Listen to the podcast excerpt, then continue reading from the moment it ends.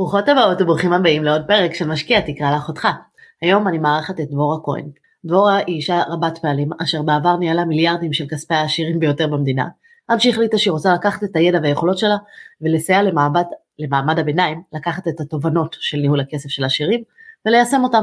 היום היא מתכננת פיננסית ומרצה בתחום בחברות וארגונים. היי דבורה, כיף שהסכמת להגיע. היי אורה, תודה רבה, מרגש להיות. אה, אז אני רוצה להתחיל בלשמוע קצת עלייך, איך בכלל הגעת לאן שהגעת, ורוב האנשים לא קמים בבוקר ואומרים, טוב, בוא נתחיל לנהל את הכסף של האנשים הכי עשירים במדינה. אני בטוח לא היה שום שלב שאמרתי לעצמי שזה מה שאני אעשה או שחשבתי שזה מה שאני אעשה. אפילו יותר זכור לי שהיה בי קול שאמר אני בפיננסים לא הולכת להתעסק.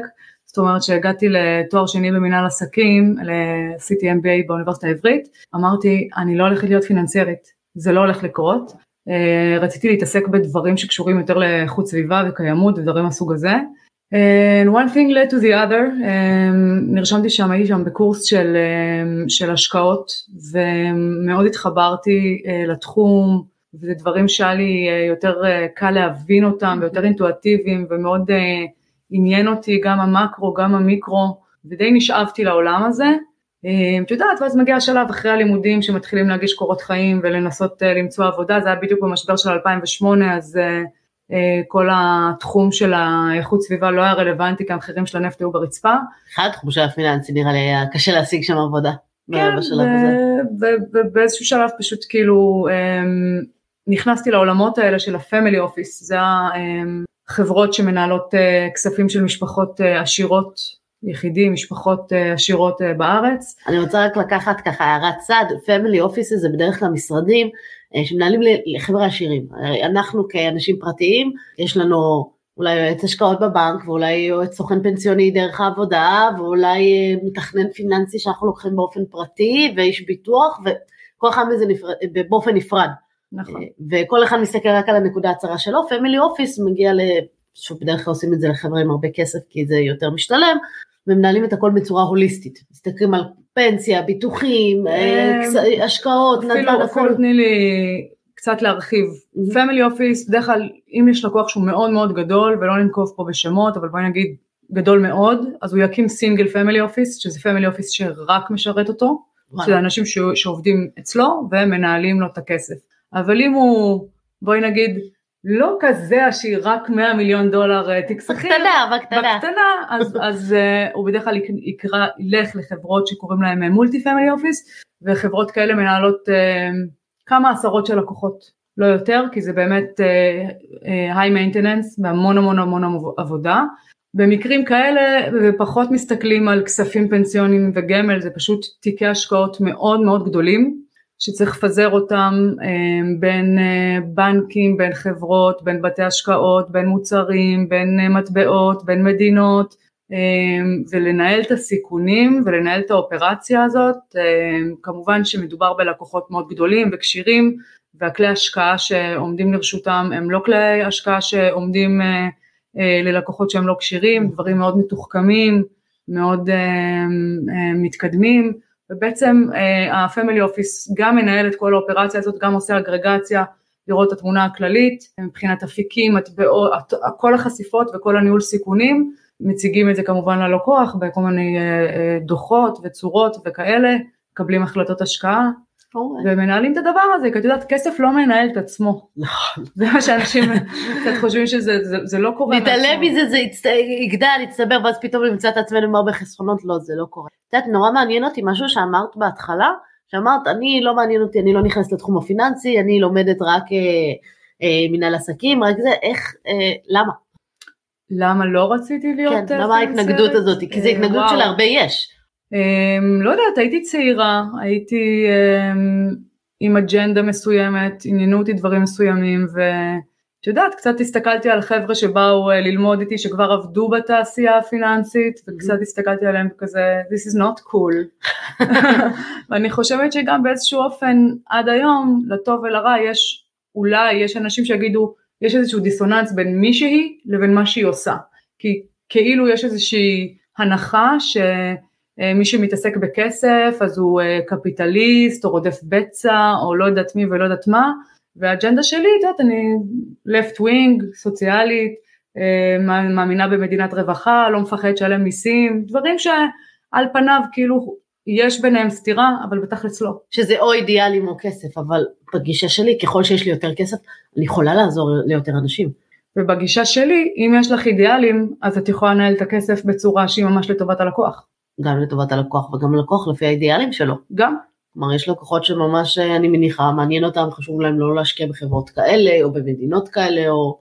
יש, זה, זה בואי נגיד אה, בשוליים, את מזכירה לי עכשיו איזשהו סיפור שאני יכולה אסוציאטיבית אה, להעלות, אבל יש לקוחות שמגיעים עם אג'נדות, בטח בעולמות של הכסף הגדול, אה, אצלי יש, אני מרגישה את זה יותר בשוליים, אנשים שמגיעים עם אג'נדות מסוימות, ובסדר, מוצאים את הפתרונות. כן, לא, אני יודעת שנגיד סבתא שלי זיכרונה לברכה, היא אומרת לה שאני משקיעה בחו"ל, הייתה מתפלצת, רק ציונות, רק אהבת המדינה, רק זה, אני בעד פיזור, אבל כל, כל אחד באמת באג'נדה שלו. סיימת את הלימודים, הסתכלת ככה על כל האלה בתחום הפיננסים, אמרת טוב אלה הקפיטליסטים האלה, זה שרק חושבים על כסף ובסוף מצאת את עצמך בדיוק באותו המקום, ולא רק באותו המקום אלא מנהלת ל top של ה top. כן, אני חושבת שכאילו דווקא פה יש, צריך להבין, יש, אולי לאנשים יש איזושהי דעה מסוימת על העשירים שהם ככה או אחרת, אבל אמ, ממה שאני למדתי, ממה שאני ראיתי, אפשר לחלק את העשירים לשתי קבוצות עיקריות. Okay. אוקיי. יש את האנשים שעשו את הכסף שלהם אה, באמת מעסקים, את האנשים שהקימו, ירשו אימפריות, אני לא אנקוב בשמות, אבל כולנו יודעים מי היצרנים הגדולים בארץ, היבואנים הגדולים בארץ, אה, אנשים שאפילו בואי נגיד תורמים ליוקר המחיה שלנו, ויש אנשים שכתבו פטנטים של תרופות שמצילות חיים, אה, אנשים שהקימו אימפריות ומעסיקים אלפי עובדים, אנשים ש... היו באיזושהי חברת הייטק מאוד גדולה בזמנו אה, והביאו אותה לישראל ופתחו מרכזי פיתוח שמעסיקים אלפי עובדים, יש יותר ציונות מזה, יש יותר תרומה לחברה מזה. וזה מה שאומרת, שכאילו ככל שאנחנו יותר עשירים אנחנו גם יכולים לתרום ולתת יותר, כלומר לאחרים, יש לי יותר לתת. אין ספק שחלק מהאנשים העשירים ישלמו יותר מיסים ממה שאני ואת והנינים שלנו ביחד ישלמו בשנה. אז את יודעת, קצת כאילו לומדים שיש הכל מהכל. Mm-hmm. מבחינת הקבוצה הראשונה, אנשים שהקימו אימפריות עסקיות הם אנשים שגם בדרך כלל אה, יהיו עם יותר אגו ויותר, אה, את יודעת, יותר אנשי עסקים. והקבוצה השנייה, אלה שנפגשו עם הכסף בטעות, ממש ראיתי דברים מאוד מרשימים ואנשים באמת שתורמים לחברה בחזרה בצורה שהיא מעוררת השתאות. Mm-hmm. אז, אז בלי, לא צריך דעות קדומות כאילו על, על, על כאלה דברים. אני חושבת שכאילו גם מהדברים שאני ראיתי, כסף בדרך כלל רק מגביר את מי שאתה לפני כן. זאת אומרת שאם אתה בן אדם שלא נותן, לא תורם, לא משתף, אז ככל שיהיה לך יותר זה, זה יגדל. אבל אם אתה בן אדם ש, שמשתף, שאכפת לו, שעוזר, יהיה לך יותר כסף, אתה, נכון. כן, תוכל לעשות את זה יותר. אז זה רק מגדיל, זה לא באמת משנה את האנשים, אלא זה מגביר את מי שהם היו לפני כן. אני חושבת שגם ראינו את זה שנה שעברה, בשנת 23, אה, בכל מה שקשור להפיכה המשטרית, שפתאום אנשים עם אה, כסף, אמרו רגע אני אוציא כסף מהארץ, אני אעצור, אני, רגע מי אתה? למה מי אתה? אני בדיוק כמוך רק שיש לי יותר כוח.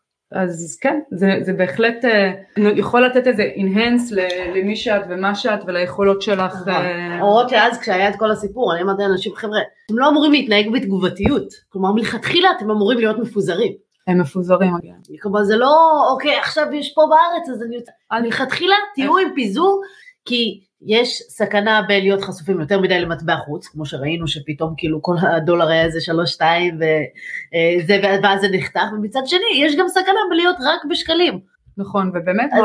בעולמות של, ה, של הפמילי אופיס ושל הלקוחות הגדולים, יש דגש מאוד מאוד גדול על הפיזור, ובכלל על הניהול סיכונים, ניתן לומר, בעולמות של אנשים שיש להם המון המון כסף, הם פחות מנהלים תשואות ויותר מנהלים סיכונים, יותר דגש על העברה בין דורית, יותר רצון לא להפסיד, אה, לשמר את הכסף ועוד קצת, ולעומת זאת האוכלוסייה שאני עובדת איתה היום, אנשים שהם מעמד הביניים, מה שאני קוראת לו the common people, לפעמים את באמת אני מוצאת את עצמי כאילו צריכה להרגיע אותם ולהגיד להם אל תרדפו רק אחרי תשואות כי אתם לא מתמחרים את הסיכון בצורה נכונה. ו- ותתייחסו גם לפרמטר הזה של הסיכון אבל הרצון אה, להגדיל את ההון הוא כל כך uh, חזק שלפעמים לוקחים uh, סיכונים, סיכונים לא מחושבים. אני רואה את זה כל הזמן, כלומר, כן. אצל אנשים אה, באמת אה, עשירים, אז המטרה שלהם, מה שאת אומרת, זה יותר לשמר את ההון, או להגדיל אותו בצורה ככה מתונה. אינפלציה פלוס קצת. כן, ואצל אנשים שמעמד הביניים הם רוצים באמת להגדיל את ההון, ואז רואים כל מיני כמויות של הסכמים, באמת פונים אליי,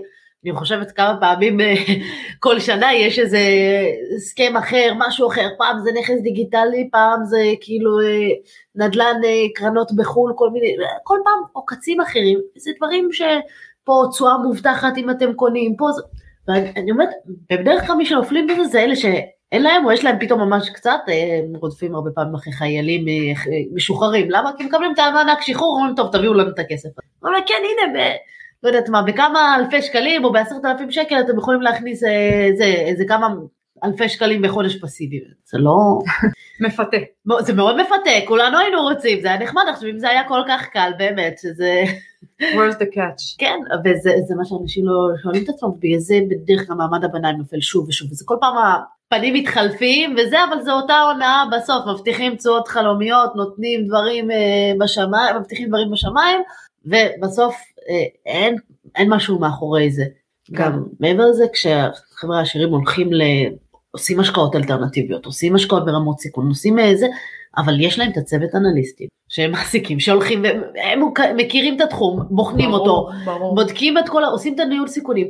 אצל הבן אדם הפרטי אין את הדבר הזה. ברור, עושים נכון? אה, ממש אה, בדיקות, גם תחשבי שבסוף את יושבת על, ברגע שאת מה שנקרא בי סייד, כשאנחנו לצורך העניין אה, יושבים ב family office, אנחנו ה buy side, אנחנו הצד הקונה, ואז אה, כל הקרנות השקעה, private equity, you name it, כל, כל דבר כזה שבא ל roadshow מול המוסדיים, אה, אז הוא בא, עולה, מציג את העסקה, בין אם זה נדל"ן, בין אם זה private equity, whatever, וצריך לעשות בדיקה מעמיקה לדבר הזה. עכשיו, זה לא רק שאנחנו כ family office עושים את הבדיקות, גם חברות הביטוח וחברות הפנסיה, ואז ברגע שאת גם כן. יודעת שיש שחקנים אה, רציניים שנכנסו, את תמיד שואלת מי נכנס וכמה כסף הם שמו, זה גם נותן לך איזושהי וריפיקציה.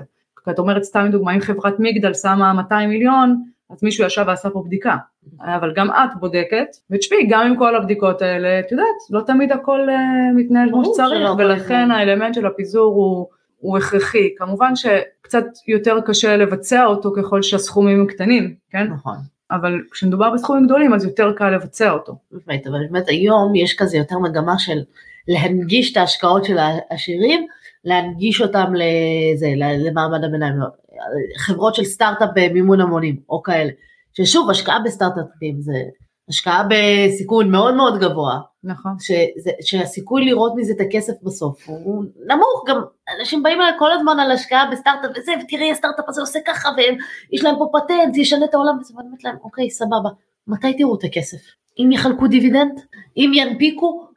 כלומר, גם זה, גם אתם תקראו את החוזים, תראו כמה הולכים לדלל אתכם במניות, זה לא, זה לא פשוט, זה לא פשוט. זה לא כל כך ורוד כמו שזה נשמע, כמה שהחברה נשמעת כל כך טוב ומדהימה ומעולה, זה לא, זה לא אומר שהם יצליחו, וגם אם הם יצליחו, זה לא אומר שאתם תרוויחו, כי רוב הסיכום שהם יישארו חברה פרטית, ואתם לא תקבלו את הכסף חזרה במניות.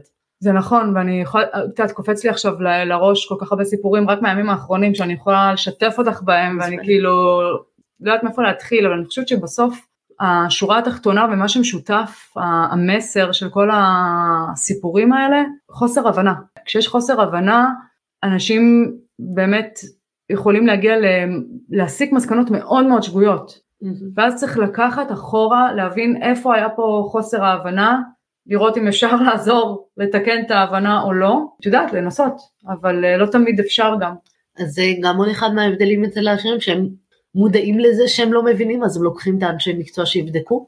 א' כל כן, ברור. ב' הם מבינים שזה המון התעסקות, ולא בא להם, יש להם דברים יותר טובים לעשות עם הזמן שלהם, שזה גם משהו ש... את יודעת, אני רואה כאילו בכל כך הרבה מקומות uh, בפייסבוק בחיים עצמם, זה אני מחפשת קורס פיננסים, אני רוצה ללמוד פיננסים, אני כאילו, אני בעד, אני בעד אוריינות פיננסית, אני חושבת שזה ממש חשוב שאנשים ידעו לפחות את הדברים שהם אה, ברמת הידע הכללי. אבל רסמי, אם את שואלת אותי, אי אפשר ללמוד המון, זאת אומרת, אני אשמח אם הלקוחות שיושבים איתי ידעו את ההבדל בין דמי ניהול לתשואה ודברים שהם באמת basic של ה basic של ה basic, גם פה יש איזושהי הבטחה או רצון להבטחה שאני אלמד איזה קורס מסחר, אני אעשה ככה ואני אנהל לעצמי את הכסף ואני אצליח ואני כזה, בלי להשתחצן או משהו, אני במקצוע הזה רק מה 15 שנים והתמקצעתי ב top של ה top ואם היה לי זמן פנוי אולי הייתי לומדת דברים שיותר קשורים לבריאות שלי, לרפואה שלי, לפנאי שלי, אולי יותר חשוב ללמוד ב- לקרוא בדיקת אה, דם מללמוד אה, לקרוא דוח פנסיה. אני לא יודעת, אולי, לא יודעת. אם את אומרת וואלה לא, בשביל זה אני הולכת לרופא, אז גם פה, אז גם פה קחי, קחי איש מקצוע, כי זה לא שהדברים האלה הם בשמיים, אבל הם גם לא מאוד מאוד פשוטים. אתמול, אתמול ישבתי כן. עם מישהו, סיפור אמיתי, אתמול ישבתי עם uh, איזשהו אדון שיש לו כמה מיליונים, לא, לא מבוטלים, לא סכומים קטנים, והוא החליט, הכסף דווקא יושב אצל המנהלים הכי טובים בארץ, בלי, בלי לזלזל, בדמי ניהול סבבה, באמת, מצב מצוין, והוא החליט שהוא הולך להנזיל את הכספים, כי הוא רוצה לנהל את זה לבד ולקנות ETFים ולא יודעת מי ולא יודעת מה, ואני אומרת לו, אבל למה? למה? מה אתה חושב שאתה יודע? אתה באמת, אתה, אתה אמרתי לו, אני כאילו, אתה יושב מול מישהי ישרה, הכי היה בא לי, כאילו אם, אם לא הייתי ישרה, לעשות פה המון תזוזות ו- ולהרוויח מכך. ואני אומרת לך בכנות, הדברים as is, אתה יושב מצוין, למה לבצע שינויים? אומר לי, נכנסתי ועברתי נייר נייר ולא הבנתי, הם מחזיקים גם אופציות, אני לא מבין למה, אני נלחץ. אמרתי לו, בסדר, הם מחזיקים אופציות כדי לגדר אה, סיכונים, סיכוני כן. מטח, הם מחזיקים אופציות כדי להיצמד למדדים כמו S&P, דברים שאתה גם כן, מתכנן לעשות. כן, כשקונים את זה לא, לא הרבה יודעים מה שהולך ברקע. אז הוא לא הבין, תביני, הוא לא הבין, והדבר, החוסר הבנה הזאת גרמה לו, כמעט גרמה לו לעשות טעות, שאני בטוחה שהוא היה משלם עליה ביוקר. ואמרתי לו, למה הדבר דומה? אמרתי לו, אני לא יודעת לקרוא תוכנית אדריכלית. לא יודעת, שימי לי עכשיו תוכנית של אדריכל, אז אני לא יודעת לקרוא אותה. אז מה, אני אגיד, בגלל שאני לא יודעת לקרוא את הדבר הזה, עזוב, אדריכל לא צריך, אתה אל תבנה לי את הבית, אני אבנה, תיפול לי הביתה לראש. עזוב אותך, כאילו באמת, כאילו... אני חייבת להגיד, בקטע של ETFים, שזה בעצם עקיבה אחרי מדדים, זה כן משהו שהוא הוכיח את עצמו, וזה כן משהו שהוא מאוד, מאוד פשוט, בעד. מאוד, קל, בעד. וכן האדם הממוצע יכול להשקיע טיפה זמן ללמוד איך לנהל את זה. מה, נכון. איפה דרך כלל האדם הממוצע נופל? כשהשוק נופל. נכון, פסיכולוגית ו... הוא לא מצליח להחזיק את התנודתיות. נכון. זה, זה הבעיה, הידע של לעשות דבר כזה, זה באמת שטויות, בוחרים תיק מבוסס מדדים, דואגים לעשות רמת איזון, לא צריך לגעת בזה, כל פעם להכניס, זה מאוד טכני, זה מאוד קל, זה מאוד פשוט, כלומר אני גם מלמדת את זה, אני חושבת שכן רוב האנשים יכולים לעשות את זה, כי אני חושבת שמישהו שמגיע עם כמה עשרות מיליונים, כנראה שהוא גם רוצה איזה משהו ברמה אחרת ויש מכשירי השקעה יותר אינטליגנטיים, יותר דחיית מס, יותר משחקים בדיוק, אחרים שיכולים בדיוק. לעשות, אה, אבל אני חושבת שלרוב האנשים כן יכולים לנהל את זה, כן יכולים לעשות את זה, אה, אני לא בטוחה שרוב האנשים רוצים, אני גם חושבת ש... שוב הרוב נופלים לה, כשיש קריסות, כשיש נפילות בשוק. נכון. ופה, ואז הם אומרים אה שיט, ואז הם גם הולכים אחרי הדבר הכי גבוה הבא, כשהם אומרים אה טוב עכשיו הביטקוין עולה אז אני אקנה, הוציאו בדיוק קרנות סל על הביטקוין אז אני אקנה את זה, ואז זה יורד אז טוב אז אני אמכור כי זה ירד, אז מה עשינו בזה? נכון מאוד, רעיון של להיצמד להשקעות פסיביות בחלק מהניהול של הכסף הוא רעיון מצוין וגם אני עושה את זה עבור עצמי במקומות מסוימים וגם הלקוחות, לפעמים בוא נגיד בהשקעות לטווח ארוך שהן לא נזילות, אה, שאתה לא רואה את השערוכים שלהם אה, כל חודש חודשיים, לדוגמה פנסיה, למה לא? נכון. למה לא? למה יש מנהל שייתן תשואה עודפת על ה-S&P? I don't know, כן, גם כן, אם הוא יישאר שם עד שנגיע לפנסיה. בדיוק, תיקונים והכל בסדר. וגם יש פה חיסכון בדמי ניהול, יש הרבה פרמטרים למה אה, זה יכול לעבוד ולעבוד טוב, ואני בעד. העניין הוא בדיוק מה שאמרת, שבעולם ההשקעות, אם היינו יכולים לנטרל את הגורם הפסיכולוגי, כולנו היינו משקיעים הרבה יותר טובים. מעולים, כן. אבל אי אפשר, אנחנו לא מכונות, אנחנו בנות אדם, וכל הכוח שיושב מולי, אני מנסה לגשש ולהבין מה היחס שלו לסיכון, כמה הוא יוכל נכון. לשאת את זה, האם הוא יוכל להמשיך לישון טוב בלילה במשבר הבא, או שהוא יעשה טעות.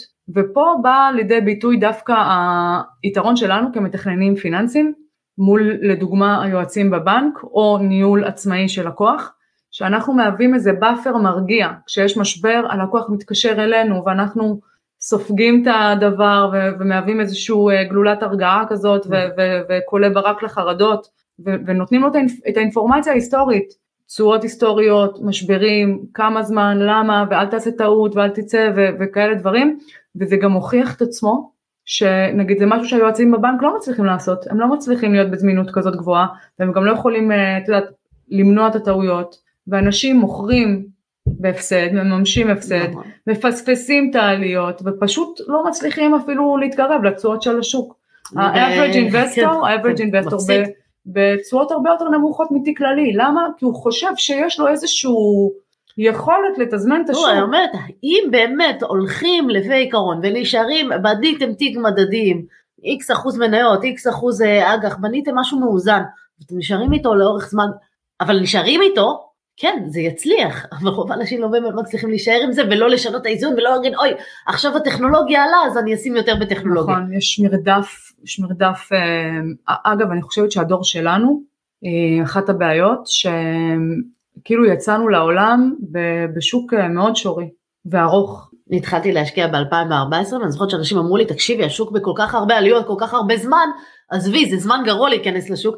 אבל באמת, 2014, המשבר הבא היה ב-2018, וגם הוא היה קטנצ'יק, וזה כאילו כל כך שמחה שלא הקשבתי להם, אבל באמת זה, זה היה מטורף, כאילו, לא משנה כמעט איפה שמתי את הכסף, זה, זה, זה הרוויח. כל מטאטא פגע, בעולם של ריבית אפס, לא צריך כן. להיות גאון, תשימי באג"ח, תשימי במניות, תשימי בנדל"ן, ברגע שהריבית נמוכה, מחירי הנכסים עולים. היום אנחנו כן בעולם שהוא כבר לא עולם של ריבית אפס, דווקא היום שכן מתחיל להיות בשר באג"ח, יש, יש לאפיק הזה מה לתת, מה שלא היה בשנים האחרונות, ואני עדיין מתקשה להראות את זה, ל, ל, כאילו, כאילו עדיין יותר מדי אנשים מניות, מניות, מניות, מניות. בסדר, אם את צעירה, אם יש לך טווח ארוך, אם את יכולה לשאת את הסיכון, אם לא תיבהלי במשבר הבא כשהמספרים יהיו אדומים והמסכים, את יודעת, ואת תראי ברוקרים רצים ווול סטריט וכולם בוכים, ואם את יכולה להחזיק את זה, ואת יש לך את ההבנה, שאת יודעת, שוק נופל, שוק מתקן, אני, אני ישנה בלילה, תהיי שם, אם את עלולה לעשות טעות ולהיפגש עם הפסד ולממש אותו, לא טוב, אז לא להיות שם, אז עדיף תיק שאולי ייתן פחות תשואה, אבל גם בתנודתיות יותר נמוכה. נכון? זה מאוד חשוב להבין את שנאת ההפסד של הלקוח ואת רמת וזה- החרדה שלו באופן כללי.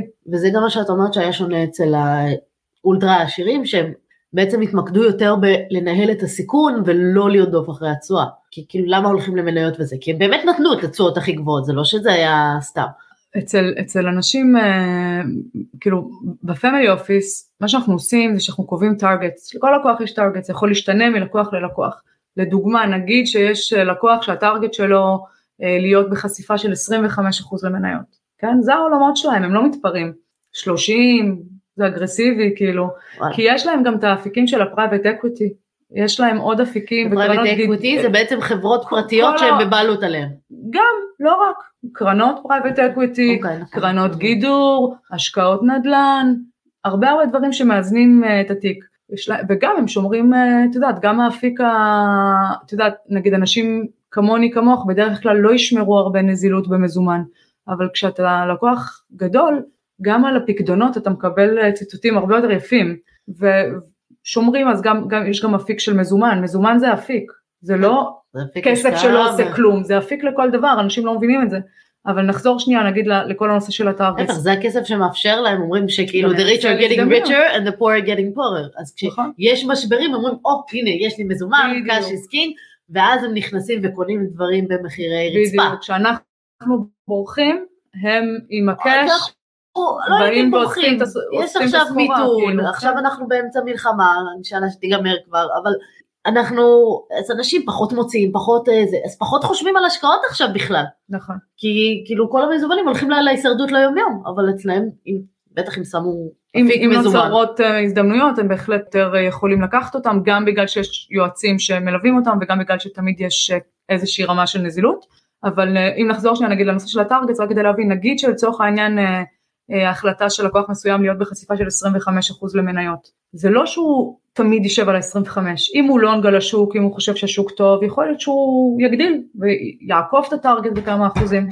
לצורך הדוגמה, אה, לקוח החליט בטארגט שלו בהתחלה בליבון צרכים שהוא רוצה להיות חשוף 25% למניות, יכול להיות שאם אנחנו לונג על השוק ואת יודעת בטח בשנים האחרונות היה אה, לא מעט שנים שהיה מאוד מאוד משתלם להיות לונג על נכון. השוק, אז אפשר יהיה לי להגדיל חשיפה אה, 27, 28, 29 וב- ובשנים שאנחנו להפך חושבים שהאפיק המנייתי עלול להיות יותר מסוכן אז טיפה לרדת ל-22 אבל בסוף אנחנו נרקוד סביב ה-25, אנחנו לא, אמ, נצא לגמרי או ניכנס לגמרי.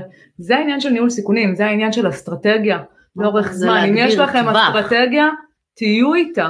אל תנסו לשנות אותה כל הזמן, ואני רואה, אני גם, את יודעת, רואה עבור לקוחות שלי שהם עושים הרבה שינויים בעצמם, בסדר, זה... לפעמים זה מעורר בי חיוך כזה, הנה, אתה מתזמן את השוק, בסדר, אוקיי, בהצלחה עם זה.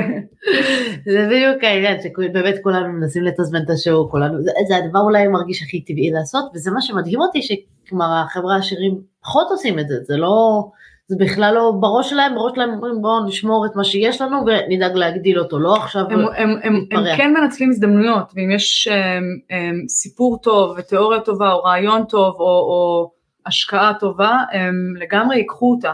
אבל הכל באיזושהי מסגרת. בסדר, אז בעצם אה, כשאנשים עשירים מנהלים את הכסף, מה שאני שמעתי זה שיש להם איזושהי אסטרטגיה, רצועה שהם מנהלים, והם אומרים אוקיי, אני בסיכון יהיה בין 20% ל-30%. נגיד, אוקיי? כן. ואז בדרך כלל... בהתאם לתנאי השוק, כן. את יכולה לזוז בתוך איזושהי רצועה, כן. כן. אני שמתי לב, למשל אצלי שכבר כמה זמן שאני משקיעה בזה, כשהשוק עולה יותר מדי, כולם בקטע של להיכנס ואני אומרת אוקיי זה כבר הזמן שלי שאני רוצה להוריד סיכון. כן. אני אומרת בתקופה הזאת אני קונה יותר אה, אה, אה זהב, יותר אג"חים, יותר זה, כן, משהו לא, כשהוא עולה יותר מדי ומהר מדי, אני מרגישה כבר לא בנוח ואני מרגישה שרמת הסיכון עלתה. נכון. אני לא מנסה לתזמן באמת את השוק, אלא אני אומרת, אוקיי, הנה, אם רמת הביטחון שלי באמת בין 20 ל-40 אחוז אה, אה, מניות, אז אני עכשיו אלך לקצה יותר סולידי. אבל כשאני רואה שיש נפילות וקריסות וזה, אני אומרת, אוקיי, עכשיו אני אלך לקצה הרבה יותר אגרסיבי. אוקיי, זה לא, זה כמו כל פעם כשאני מוסיפה עוד כספים, אז אני בוחרת לאן להסיט אותם, לאיפה שהשוק, אבל זה בדרך כלל בכיוון ההפוך, המנוגד למשל, למגמה. אז זה, זה, זה באמת, בדרך כלל זה, זה לקוח שהוא יותר מבין עניין, זה דברים שהוא יעשה שהם אולי באיזשהו אופן קצת הפוכים לא, לאינטואיציה. נכון, זה מאוד הפוך לאינטואיציה, אוקיי. כשמשהו עולה אומרים בוא נעלה על הגל, בדיוק. משהו יורד, מה פתאום שניכנס לזה, אבל כן. כלומר קראתי כל כך הרבה מחקרים עכשיו גם ב-2022, שכל השוק הרס וזה, אני באתי ועשיתי וובינרים והדרכות לאנשים ואמרתי להם חבר'ה, כל פעם אחרי, הנה נתונים כל שנה שהיה משבר, הנה השנה שהייתה אחרי זה. תראה, מ-2023 סטטיסטית היסטורית הולכת להיות שנה של עליות, לא יעזור לכם. באיזה שנה הייתה לנו? עכשיו אני אנחנו. מי שלא היה ב-23 בשוק, כן. שהיה בבונקר, כל הקרנות הכספיות והפקדונות וכל הכספים שנזלו לשם, ערימות של מיליארדים שחנו עכשיו בפקדונות. וקרנות כספיות ופספסו את זה. נכון, ואנחנו מקליטות את זה בינואר 2024, ובאמת נכון. 2023 הייתה שנה של מטורפת. אני חותמת שכל שנה תהיה כזאת וזהו, כאילו, אה, הלוואי. זה לא יקרה ככה. זה לא יקרה, בדיוק. ההיסטוריה גם בדרך כלל מראה שבשנה העוקבת בדרך כלל שנים טובות מגיעות ברצף. שוב, זה ככה המחקרים נכון. והניתוחים היסטוריים. כלכלה עובדת לפי סייקלים. כן, בדיוק. אין מה לעשות, יש אה, סייקלים של התרחבות, יש סייקלים של צמצום, יש... אה, שוק דובי, שוק שורי, ואנחנו צריכים אה, לשחק את המשחק ולהבין שזה זה האקורדיון הזה. ואם לא, אבל... פשוט להישאר לטווח ארוך ולשכוח מזה. בדיוק, שב, שבטווח הארוך הגרף אה, הוא למעלה, ואחרי כל תיקון תגיע עלייה ונמשיך למעלה, וזה הדרך לצמוח, וזה הדרך גם להתגונן מהאינפלציה, לא פיקדון ולא קרן כספית, בסוף נגיד מניות, זה המכשיר שמגן עלינו מאינפלציה, כי חברה אם היא מעלה מחירים, אז אנחנו נראה את זה בשורת הרווח שלה, תחשבי על פחית של קולה, אוקיי? על דברים הכי בסיסיים, זה מגן עלייך מאינפלציה, נכון? נכון. אז בסדר. אבל מצד שני, אם אני קוראת את המניה של קוקה קולה, למרות שפחות מהדברים שאני אוהבת, אבל נניח. לצורך העניין, כן, כדוגמה של משהו מאוד uh, מוחשי, פחית קולה.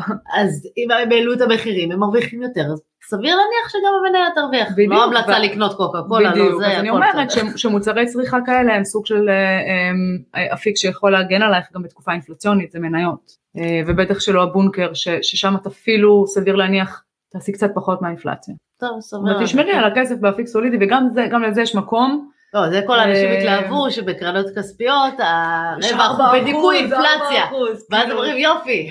הפסדת רק אחוז. בסדר, זה בסדר, אבל שוב, תשמעי, לא, לא צריך איזה, אה, אם, אם אה, מישהו יתחייב על הכסף הזה, אם הכסף הזה בדרך להשקעת נדל"ן או לא יודעת מה, נכון. אז כן. זה כן, העניין של התכנון, לא, לא, להגדיר לא, לכל כסף לאן הוא הולך. בדיוק, זה הכל עניין של טווח השקעה, זה מה שאני אומרת ללקוחות שלי כל הזמן. בואו נבין מה הטווח, נחלק, ולפי הטווח השקעה אנחנו גוזרים את ההחלטות השקעה, כי זה הדרך להימנע מלממש הפסד. אם אתם תצטרכו את הכסף, אם תיתקעו נכון. בנזילות ותצטרכו למכור דווקא כשהשוק אה, באוף סייד, זהו, מימשתם את ההפסד. אני זוכרת שלפני הקורונה כולם באו ואמרו, אה, קופת גמל להשקעה, שבדיוק כולם ככה נורא התלהבו מהמוצר והכל יצא, אנחנו שמים את הקרן חירום, את הכספים הנזילים למקרה חירום, בזה, בקופת גמל להשקעה. ואמרתי להם, לא, תקשיבו, השוק נותן, לא, לא, זה עולה, זה נותן את ה-X אחוז בשנה, ובסדר, אם צריך, זה נזיל, תמיד אפשר למשוך את זה. ואז אותם אנשים, הגיעה הקורונה, ופתאום הם היו בחל"ת, או פיטרו אותם, או, או כל דבר אחר פתאום, והעצמאים ירדו פחות אה, הכנסות. השוק גם ירד, והם היו חייבים לפדות את הכסף הזה, שבאמת כמה חודשים עלה חזרה אחר כך בטירוף. זה, זה ממש טעות קלאסית שלקוח עושה. זה ממש טעות קלאסית שלקוח לא מספיק ידע עושה, ונפגש עם הפסד. זה מרדף אחרי תשואות. בדיוק, זה... הוא לא הבין את הסיכון שהוא מכניס כסף לשוק ההון לטווח קצר. לא, גם כשהסברתי, שהוא... זה, זה, זה לא, לא נכון, לא נחת. למה זה לא נחת? כי עדיין החלום להרוויח היה יותר גדול מההבנה של ההפסד. וזה, וזה חבל, זה פשוט חבל, כאילו אני חושבת שבאמת uh, כדאי לאנשים להשתמש, בתכנון. להשתמש בתכנון פיננסי, במישהו שקצת ילווה אותם בתחום הזה, ש, שיעזור להם לראות את התמונה הכללית, ההוליסטית, שאני אומרת תמונה הוליסטית זה כל הנושא של כל מצבת הנכסים בצד אחד, מעולמות הפנסיה, גמל, גמל להשקעה, קרנות השתלמות, פקדונות, נזילות, נדל"ן, כל מה שיש בצד של הנכסים זה דבר אחד. כל הצד של ההתחייבויות, שזה בדרך כלל במשקי הבית, כן, עזבנו שנייה את העשירים, אנחנו יורדים למעמד הביניים, בדרך כלל הצד של ההלוואות זה יהיה בעיקר משכנתה, לפעמים קצת הלוואות בנקאיות, הלוואות על חשבון הגמל, וגם שם אפשר לעשות סדר, כאילו לקחת הלוואה יותר זולה, לסגור הלוואה יותר יקרה וכל הדברים האלה.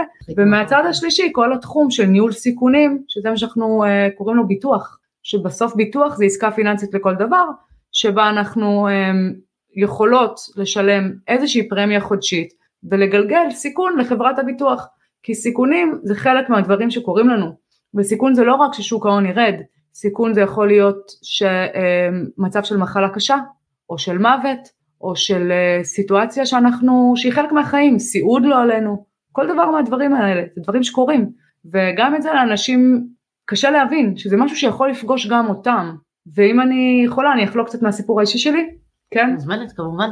אז באמת הנושא הזה של ניהול סיכונים, של ביטוח, של, של דברים מהסוג הזה, זה דברים שחשוב לי לדבר עליהם. אני אה, גדלתי בבית שאבא שלי, כשהייתי בת 11, הוא היה בן 43, וחלה בסרטן מאוד אגרסיבי וממש תוך חודשיים אה, נפטר והשאיר אותנו, את המשפחה, את אימא שלי, אימא שלי התאלמנה בגיל 40 עם ארבע ילדים, ארבע טינג'רים, ארבעה אומרים נכון? לא יודעת, אני, אני, ארבעה, כן. תסלחו לי, אני בת 40 ועוד לא יודעת אם אומרים ארבע או ארבעה, אבל היינו אה, במצב אה, לא פשוט, זאת אומרת משפחה עוברת אה, טלטלה רצינית, טראומה, דן של אה, הורה, של אה, מפרנס, של יציבות בבית, ואימא שלי אה, באמת עבדה מאוד מאוד קשה כדי להחזיק את הדבר הזה, וגם הייתה צריכה להחזיק את עצמה נפשית, גם להחזיק אה, אותנו טינג'רים עם כל המופרעיות של כולם, ולהחזיק את הנושא של הפרנסה, וזה מתח עצום להתמודד איתו, זה קושי.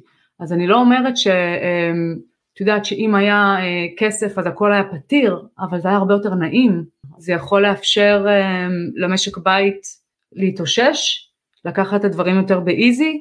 אמ, תמיד קוראת לזה דאגה אחת פחות. כאילו... זה וואחד דאגה פחות אבל. כן, נכון. כי, כי אני ראיתי את אימא שלי, מעבר לזה שהיא באמת עבדה עד השעות הקטנות של הלילה, אמ, גם בסיטואציות כלכליות, לא שהיינו עניים ולא שידענו מחסור, היא עשתה את המקסימום ולא היה חסר כלום, אבל הלחץ היה אמ, מאוד נוכח, אם זה מבחינת ה...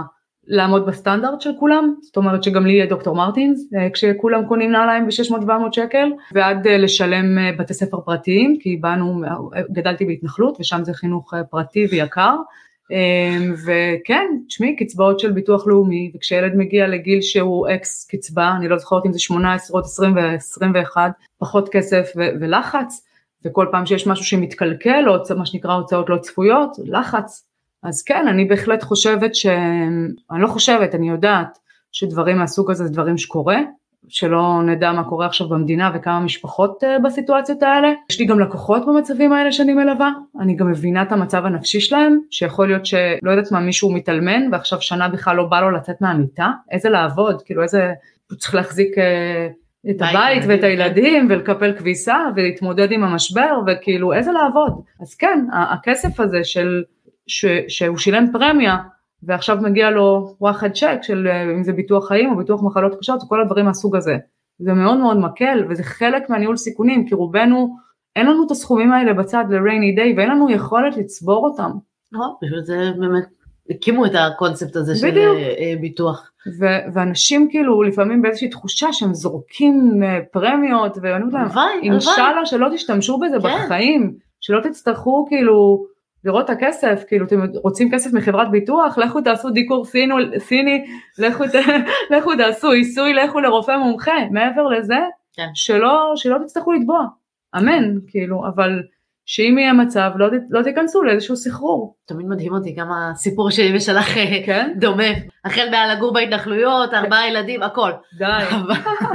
כן, אני לחלוטין מסכימה אותך, זה גם מדהים אותי שהגענו ככה לאותו מקום בסוף. באמת לקחת את הידע, לעזור לאנשים. אני גם תמיד אומרת שמבחינתי הלמידה הפיננסית אה, צריכה להיות ברמה שאתם מנהלים שיחה אינטליגנטית עם אנשי המקצוע.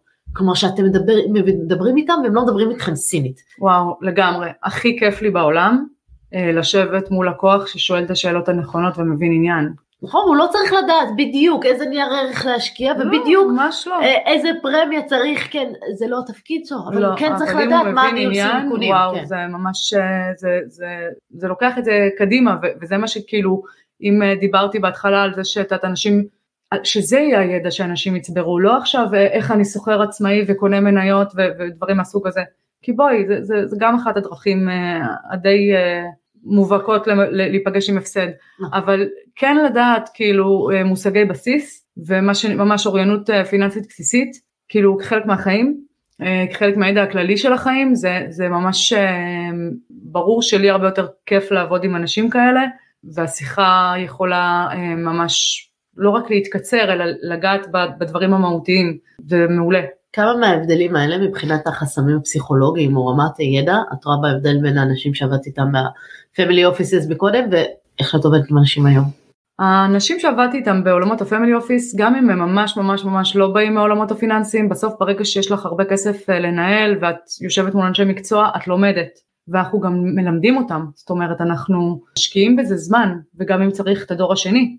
בסוף אה, מישהו יירש את הכסף הזה וגם הוא יצטרך אה, אה, לדעת, אז יש הרבה אלמנט של לנסות להכניס את הילדים לעולם, לפעמים אפילו בלי לדבר על מספרים, בלי להראות תשואות, הייתי בפגישות שמכניסים את הדור, את דור ב', ואנחנו משחירים את המספרים של השווי נכסים, מדברים רק באחוזים, כדי שהם יתחילו להבין מה מחכה להם. אז מהבחינה הזאת השקענו גם, את יודעת, פתאום נגיד להסביר ללקוח מה זה מח"מ, זה לא אינטואיטיבי, צריך שנייה לשבת ולהבין את זה. אנחנו קמים ללוח עם טושים צבעוניים ומציירים את הציור. לא, לא ממש עושים את הנוסחה, נכון? אה? מח"מ זה משך חיים ממוצע של אגרות חוב, זה בעצם אומר תוך כמה זמן באמת נקבל את הכסף חזרה מההלוואה. באופן כללי, אנשים נוטים לחשוב שרוב ההשקעות הן באפיק המנייתי, כאשר בפועל רוב ההשקעות ורוב הכסף בעולם הוא באפיק האג"חי. ובאפיק האג"חי יש דברים שהם טיפה פחות אינטואטיביים נכון. כי הם הפוכים, כן. אוקיי? כאילו היחס בין מחיר לתשואה הוא הפוך ואנשים קשה להם לפעמים ש... אז אנחנו נותנים דוגמאות פשוטות עד שהאסימון הזה נופל, אבל בגדול אם בא לך בן אדם שהוא היה מן הסתם אה, בכיר, סלש מנכ"ל, לא, לא יודעת מי ולא יודעת מה, בן אדם אינטליגנט, בן אדם חריף, אז יש עם מי לעבוד והם אנשים בדרך כלל גם מהמגזר העסקי והם מבינים, אז, אז מהבחינה הזאת יש להם ידע ואם לא אנחנו מקנים להם את הידע, מה שצריך הם יקבלו. לקוחות, מה שנקרא פרטיים, בדרך כלל עם ידע יותר נמוך, בדרך כלל עם תאווה יותר גדולה לתשואות אמרנו, פחות אה, חשיבה על ניהול סיכונים אמרנו, ובסוף מה שקורה אה, לדעתי, וזה גם מה שאני עושה עם הלקוחות שלי במפגשים הראשונים, זה היכרות אישית, זה להבין מאיפה בא הבן אדם, זה תמיד מגיע לבית שגדלנו בו, כמו שאני חשפתי פה את הסיפור האישי שלי, אה, אנשים מספרים לי סיפורים ממש, וזה חשוב להם לספר, כי זה חשוב להם שאני אבין מאיפה הם באו, ובדרך כלל הנושא הזה של כסף זה נושא שמלווה בחרדות, וזה חרדות שמגיעות מהבית, אה, בין אם זה לקוחות שמספרים לי על אה, פשיטות רגל שהיו בבית, או אה, באמת נגיד גירושים קשים, או שהכל בסדר, או רווחים מאוד גדולים, או הפסדים גדולים, או את יודעת, באמת, יש לא מעט, לא מעט סיפורים, באמת, ואני רואה גם איך זה משפיע. מי אנשים שהולכים, נגיד, יש לי כמה לקוחות שהמשפחות פשוט קרסו כלכלית באיזשהו שלב. היה כסף והוא התמוטטו, וחלק מהם לקחו את זה לכיוון מאוד אגרסיבי, וחלק לכיוון מאוד שמרני, רק שזה לא יקרה לי. אבל מאוד חשוב להבין את החרדות של הלקוח, מה כואב לו, מה מציק לו, אה, למה הוא לא ישן בלילה, ובדרך כלל זה זוג, וגם יש שונות, אחד יראה ככה, אחד יראה ככה, mm-hmm. הרבה פעמים יוצא לי, לפעמים גברים באים דווקא עם רעיונות מאוד אגרסיביים, אז אני אומרת לו, ומה אשתך חושבת על זה? היא לא אוהבת את זה, היא ממש נגד. אני חושבת שניהול כסף של מעמד ביניים הוא שונה מאוד מניהול כסף של אה, אנשים שמאוד מאוד עשירים, הן מבחינת המוצרים שהם יכולים לגשת אליהם, הן מבחינת הליווי שהעשירים יכולים לקבל ו- ועוד דברים. אבל בגדול מה שהייתי רוצה אה, שאיתו נסכם את, ה- את השיחה הזאת, וזה גם מה שאני עושה בתכלס, כאילו מהעולמות האלה של ניהול אה, הון של עשירים לניהול הון וחוב של אנשי מעמד הביניים, the common people, זה תבנו אסטרטגיה, תבנו אסטרטגיה שתוביל אתכם לצמיחה, אל תקפצו מדבר לדבר, תנהלו את ההון לפי טווחי השקעה, אה, אל תיקחו סיכונים מיותרים, הם עלולים להתממש. ביטוח זה לא מילה גסה, זה, זה עסקה פיננסית לכל דבר וזה גידור סיכונים מאוד כדאי בעיניי וחשוב לא רק לכם, גם למשפחות שלכם ולשארים שלכם, כן לנסות לייצר פיזור כמה שאפשר ובעיקר הנושא הזה של טווח השקעה ולא להיות אגרסיביים מדי וגרידים מדי כי זה בהחלט אה, אם זה לא יהיה מותאם לטווח השקעה זה יכול לקרב אתכם אה, להפסד ואפשר לייצר איזושהי אסטרטגיה שהיא ארוכת טווח עם עצירות טקטיות לליווי וכיוון כי אין מה לעשות אנחנו בעולם שמאוד מאוד משתנה ובמהירות ויש מצב שזה גם מפה רק ימשיך אקספוננציאלית הקצב של השינוי של הדברים אבל וזה גם מה שעוד יותר אה, דורש תכנון ואסטרטגיה ומשמעת, הרבה הרבה משמעת, ולהבין שאין דבר כזה בעולם משקיע רציונלי, הוא לא קיים, אנחנו בנות אדם, יש לנו המון שיקולים פסיכולוגיים. ולהוריד את האגו, לרגע לא לחשוב שאנחנו יודעים יותר טוב מכל האנשי מקצוע. וואו, כל כך נכון, כאילו, ובכותרת אחת, be humble, פשוט תהיו צנועים, אתם לא יודעים הכל, אתם לא תדעו הכל, אין בושה לשלם דמי ניהול אה, תמורת ניהול השקעות, לא כולם יכולים, צריכים אה, אה, ו- וכיף לא להם. לא כולם זה מעניין, כן. בדיוק, אין לכם משהו יותר טוב לעשות עם הזמן שלכם, כאילו לפתח את עצמכם בערוצים אחרים. אני באמת רואה אנשים שמתעסקים עם זה יותר מדי, באמת, אני רואה אנשים שאני שואלת את עצמי, אין לך משהו יותר טוב לעשות? כאילו, אין לך עוד תחומי עניין? אבל, ואז אני גם מבינה שזה קשור לחרדות.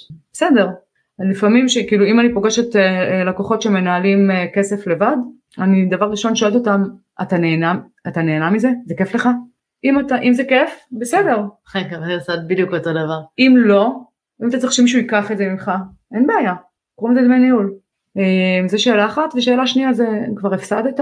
כאילו, מה המצב, אתה מורווח או מופסד שם בחשבון ברוקראז'? ואת יודעת, בסדר, אה, כשכל, כשכל מטאטא פוגע, מרגישים הכי טוב בעולם, מה? בטח, ואז מגיעים השנים הקשות, ואז הם מרימים את הטלפון, אומרים, אה, אני רוצה שמישהו ייקח את זה ממני, אני, לא, אני חושב שאני לא עושה עבודה טובה. כן, כל השוק יורד, אה, כן, זה לוקח זמן להבין, פשוט הרבה פעמים פשוט לא לעשות כלום, זה, זה גם אסטרטגיה, להיצמד לאסטרטגיה ולא לעשות שום דבר. ואם יש משהו ש, שנגיד, לדוגמה בעולמות הפמילי אופיס מאוד שמים עליו דגש, זה מה הבנצ'מרק עשה. זה לא משנה מה את עשית, הכל בסדר, עשית 20% על הכיפאק, אבל אם הבנצ'מרק על ה-24% אז את בפחות. אז באמת כל מוצר שאנחנו מסתכלים עליו, אנחנו מסתכלים עליו בהתאם לבנצ'מארק המתאים. הבנצ'מארק זה בעצם איזשהו מדד ייחוס, נכון. שבו אם אני משקיעה נגיד במניות אמריקאיות אז יהיה ה-S&P 500. נכון, בנצ'מארק זה, זה בדיוק, זה איזשהו מדד ייחוס, בדיוק כמו שאמרת, אם, אם זה קרן גידור שהיא מניות ישראלית אז מן הסתם צריך להשוות אותה למדד מניות ישראלי, ואם זה אה, אה, קרן אג"חית אה, או whatever, משהו של עולמות החוב, נשווה אותה אה, למה שצריך. ו- וזה הפרמטר אם המנהל עשה עבודה טובה או לא. אמ, זה ממש סבבה. אה, לא, 20 אחוז זה סבבה לגמרי, אבל אם כולם עשו 24 אחוז. הכל יחסי בחיים, כן. הכל יחסי, ו- ובאמת, כאילו, זה, זה גם הסתכלות ש- ש- שצריך שאנשים יותר אה, יבינו אותה, ביחס למה. נכון מאוד, אני מסכימה אה. לחלוטין. מאוד אהבתי את ה... לדעת ככה את הגישה קצת לאיך אנשים עשירים מנהלים את הכסף, איך הם חושבים וזה, ואיך אנחנו יכולים אה, ליישם חלק מהדברים האלה, כי שוב, מן הסתם הם עושים משהו נכון. לפעמים הם פשוט התחתנו נכון, או ירשו נכון, או התגרשו נכון, ולפעמים הם באמת אה, עשו דברים מאוד מרשימים, שבגינם קיבלו תגמול מאוד מאוד גבוה, ו, ובתוך העולם הזה של הניהול הם, הם באמת מנסים יותר לשמור על ההון, להגדיל אותו בקצת, לדאוג שמה שהם הצליחו לבנות יעבור כמה וכמה וכמה דורות קדימה. יש להם הרבה יותר פיזור, הרבה יותר גיוון, יותר אפיקים, יותר מוצרים שפתוחים, דברים מאוד מאוד מאוד מגניבים, שהלוואי שגם לנו היה נגישות אליהם, באמת כן. אני באמת אומרת הלוואי. אני עכשיו כאילו אתמול אה, הצגתי ללקוח לא כשיר קרן private equity, באמת מדהימה, מדהימה, שכאילו ה ticket כניסה שם זה, זה כאילו זה רק ללקוחות כשירים, יש 35 ניצעים, כן. ותשואות שאנחנו רק יכולות אה, לחלום עליהן, כאילו, אבל זה לא נגיש לאנשים כמונו, נכון. לצערנו. ולמזלנו... מה שכן נגיש לפעמים לא, לא כזה בדיוק, משהו. בדיוק, ומה שנגיש ללקוחות כשירים, תשמעי, את לא, לא מבינה כמה קרנות הגיעו אליי לאחרונה, כי חיפשתי ללקוח ספציפי, ודברים שהם לא הצליחו לעבור uh, רבע דיו דיליג'נס שלי, כאילו לא הייתי שמה שם את הכסף שלי בחיים, נכון. אז, אז באמת הלקוחות שהם לא כשירים הם צריכים הרבה יותר להיזהר, כי יש אה, יודעים שהם לא מביאים אנשי מקצוע, לא בודקים. לא, יש לא דברים כן. לא, לא טובים. תשואות חלומיות, אז כולם יכולים לרשום, כשאני, כשאני רואה דמי ניהול מאוד מאוד גבוהים, או כשאני רואה שמשלמים למתווכים, כן, לאנשים כמוני, לסוכנים, עמלות מאוד גבוהות, זה מעורר בי חשד מאוד גבוה, זה דבר ראשון. ודבר שני, כן חשוב לזכור, שאומנם אני, נגיד דבורה כהן, אין לי את היכולת, אני לא לקוחה כשירה ואין לי יכולת להגיע למוצרים האלה, אבל לקרן פנסיה שלי ולקופות הגמל שלי, כן יש אפשרות להיכנס לדברים האלה ושהאפיק האלטרנטיבי, המוסדיים כן משקיעים עבורנו שמה, הם גם גובים על זה, משיתים עלינו דמי ניהול. אז אה, זה באמת נשמע שיש לנו המון אה, מה ללמוד מהאנשים אה, עשירים ואני מקווה שכולנו נוכל ליישם. ואם לא, בשביל זה יש אותך, אותי, ולא מעט מתחרים פיננסיים שיודעים איך לעזור לנו. נכון, נכון, חד משמעית. אני חושבת שכדאי לאנשים לקחת אנשים עם הידע הזה, ובכלל בחיים, אני חושבת שכל דבר שאנחנו לא יודעים, למצוא את המומחים, כי אנחנו בעולם של ידע אקספוננציאלי, ואין לזה סוף, ואי אפשר ללמוד הכל בשום תחום, והמקום הצנוע זה לדעת שאני לא יודעת, ולהיעזר בכל תחום. אני עושה את זה בהמון תחומים. אני נעזרת אה, באנשי מקצוע לכל אה, אורך הספקטרומים שאין לי מומחיות בהם, או זמן להשקיע כדי להגיע לרמה של מומחיות בהם, או חשק או רצון או עניין. מוכר, כן. אה, וזהו, כאילו, תודה רבה על האירוח, היה ממש ממש כיף. היה כיף לארח אותה. וזהו. מעולה, אז חברים, תודה רבה שהאזנתם, ואנחנו נתראה בפרק הבא של משקיע תקרא לאחותך. להתראות.